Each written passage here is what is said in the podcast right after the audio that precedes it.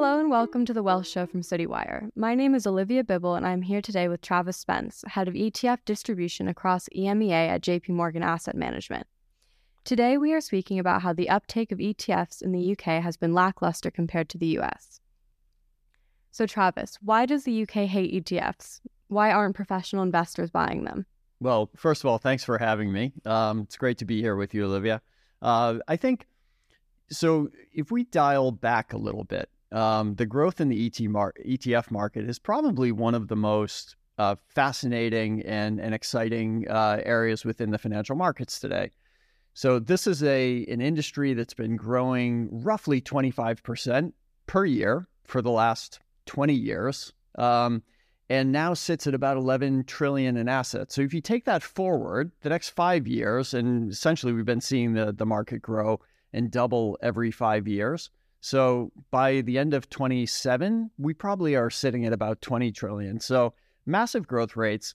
Um, in Europe, it's no it's no different. Um, this has been roughly a 17, 18 percent uh, CAGR over the last 10 years uh, in Europe. So we're seeing really good growth. Um, in the UK, today, the UK market is the second largest market in Europe, and not by much, a couple of percentage points uh, lower than than Germany, which is the largest market. So we continue to see it growing, and we expect to see the UK market actually grow even a little bit faster than some of the other markets across Europe. So, to your question, why is the take up here maybe not as strong? Actually, the take up here is strong. It's been very much led by the institutions. Um, and I think on the retail side, we're definitely seeing uh, more and more interest in ETFs. Um, and I think with the success that we've seen in some of the other markets, interest is, is growing even more. However, there's some structural um, uh, uh, things that are holding the retail market, for example, from really taking on into to ETFs. I think one is education, and the second is just the platforms here, which are very heavily intermediated, haven't quite got uh, up to scratch in terms of enabling ETFs to be bought and sold as easily as in some of the other markets. How do ETFs differ from open-ended funds? So really, so really interesting points. And I think if you think about the advantages of ETFs and what's made them grow into this 11 trillion industry, it is uh, it's it's transparency. So being able to see fully what you hold in a portfolio at a point at any point in time. It's the ease of trading, which which is a, a key enabler in many of the other markets. It's daily trading, and you can usually access these very very easily. Um, there's also price discovery. You know exactly how the the ETF is trading or the underlying uh, market that you're investing in through an ETF is trading uh, on a daily basis, and you're seeing that very very transparently. Um, and there's also a cost benefit. Um, generally, this has been a lower cost uh, a way for uh, especially retail investors to access different exposures within the market.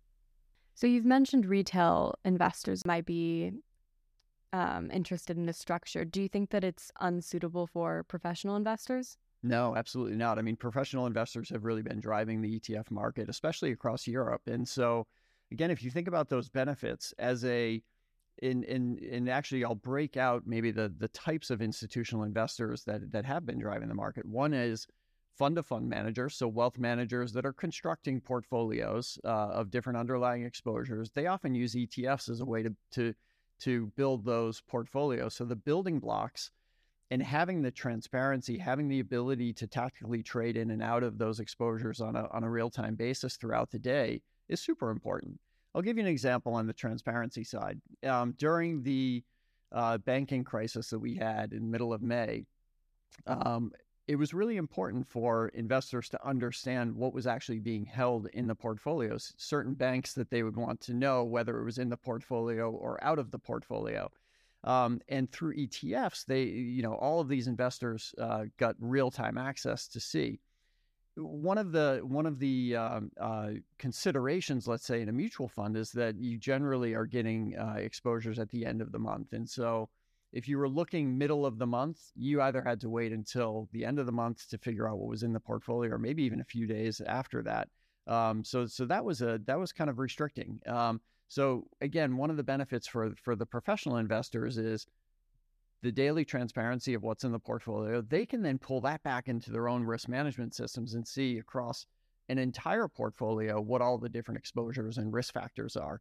So ETFs become a, a, really important tool, and that's been one of the one of the reasons why adoption has grown so much from the professional investor community. ETFs make up double the market share in the U.S. compared to Europe.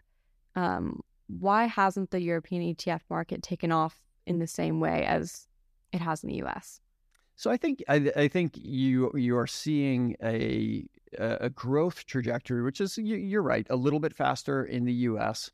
I think you you have a lot more platforms that are easy to deal on, um, and and that's been driving some of the uh, retail demand in the in the U.S. Uh, or retail adoption in the U.S.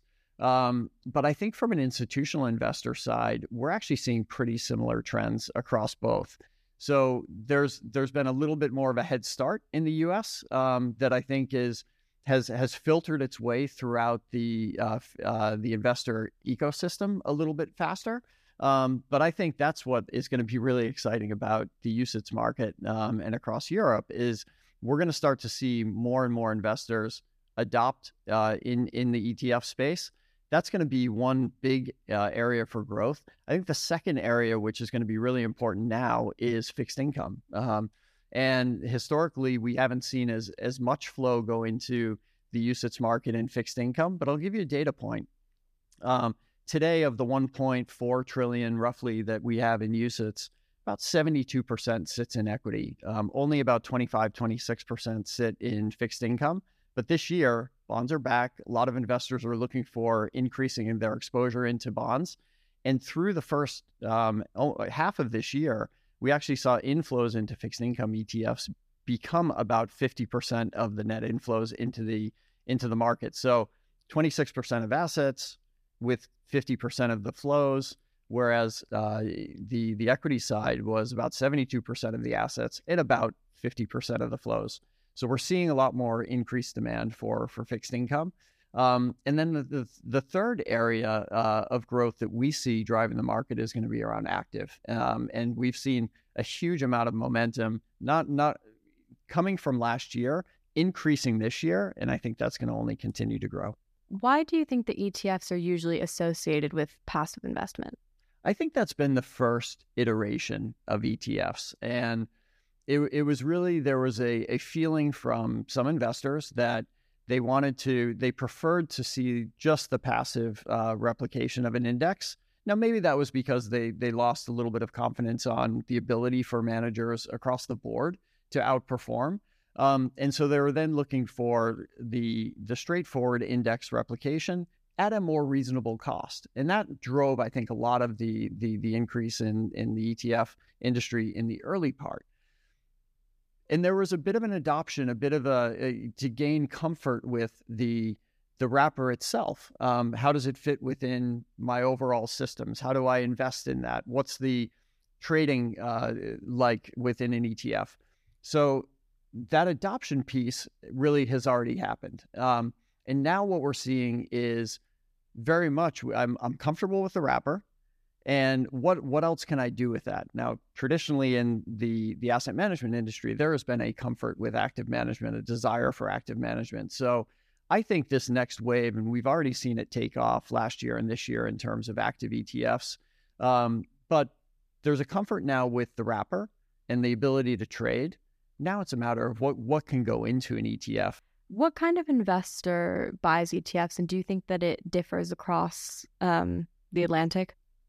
So, I mean, all investors are, are buying ETFs, maybe at different uh, rates. Um, so, we talked about the institutional uh, investors before wealth management fund of funds that are putting portfolios together, insurance companies, pensions, sovereign wealth funds, and central banks. The, they're all buyers of ETFs today, and down to individual retail investors, um, whether it's for your own portfolio, your children's portfolio, um, a savings plan, et cetera. Now, I think there's different rates of adoption across those, and we've talked a little bit about the UK. Maybe it's a bit of infrastructure, a bit of education that needs to to to come uh, in order to see that that take off more. There's been, I would say, an explosion of interest in the U.S. from the retail side. Um, many investors like the idea of self-directing their their investments. They can now get access to virtually any uh, strategy within an ETF wrapper, and it becomes very easy and cheap for them to execute. That's really driven demand. Um, and I think what's interesting is we we tend to see a very different base of buyers uh, into ETFs than our traditional mutual fund business, um, which JP Morgan is also a big a big player in. So I think that's quite interesting because now investors are looking to to do more with their portfolios and they can they can do that and access it in different ways using as one ETFs. What are some of the specific benefits that um, wealth managers can see from investing in ETFs? And kind of what would you say to a wealth manager that historically has preferred open-ended funds? I think it's it's it's accessing a an increasing desire for transparency and a cost benefit of, of, of gaining exposure into various asset classes, um, being able to eh, maneuver those portfolios maybe more dynamically for clients as well. Those have been some of the reasons why uh, wealth managers in the US have, have really picked up on ETFs.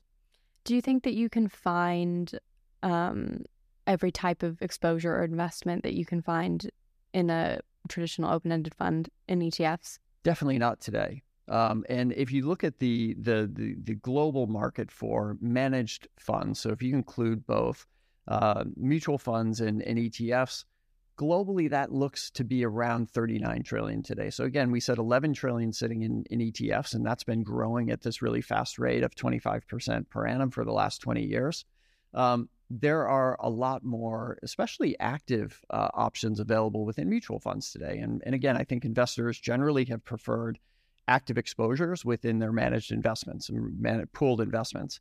Um, that is increasing now, and, and we're, we're starting to see more and more uh, strategies be implemented in an ETF wrapper that are active. Um, and active is in the traditional sense of wider tracking errors to, to the indexes that they are aligned to that I think is going to be the innovation going forward. Can you speak a bit to the development of active ETFs in the US market versus the European? So the the growth rate that we've seen has really exploded uh, this year. Last year was a was a big inflection point. So to put it into context, active ETFs in the US make up at the end of last year they made up about 5% of the total assets in the ETF market. However, they took in 15% of the net flow last year.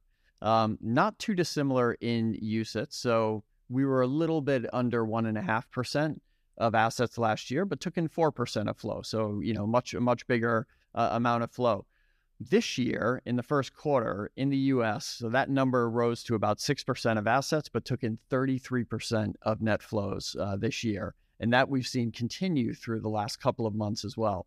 In UCITS, it also increased. Um, so again, we were at about two percent to start the year um, but we've taken in 6% of net flows. So it just shows that the, the active uh, uh, ability within ETFs or the ability of ETFs to deliver active performance um, within that wrapper is growing in, in important. And it's not just the ETF buyers that are moving more into active strategies, but we're also seeing a preference for ETFs from traditional active uh, uh, users. If an ETF and a an open-ended fund had exactly the same holdings, which would be the preferred investment? Oh, that's a great question. So I think I think it really comes to the investor preferences. So there there are there are investors that prefer, and there are uh, other institutional clients that prefer a mutual fund, various reasons. Um, and, and in some ways, it, it it might fit really well into their own infrastructure in terms of how they invest today. Um, there are others who, again, have have preferred the ETF wrapper for all the reasons that we've talked about before. That really is driving the the preference. So it's not. I don't think it'll be uncommon to see both strategies in different wrappers from the same manager. Um, it's really catering to different preferences from the end investor. Thank you so much for speaking to me today. Um, it was great to learn more about the UK ETF market um, and where it has left to go. Great. Olivia, thanks for having me today. It's been a pleasure.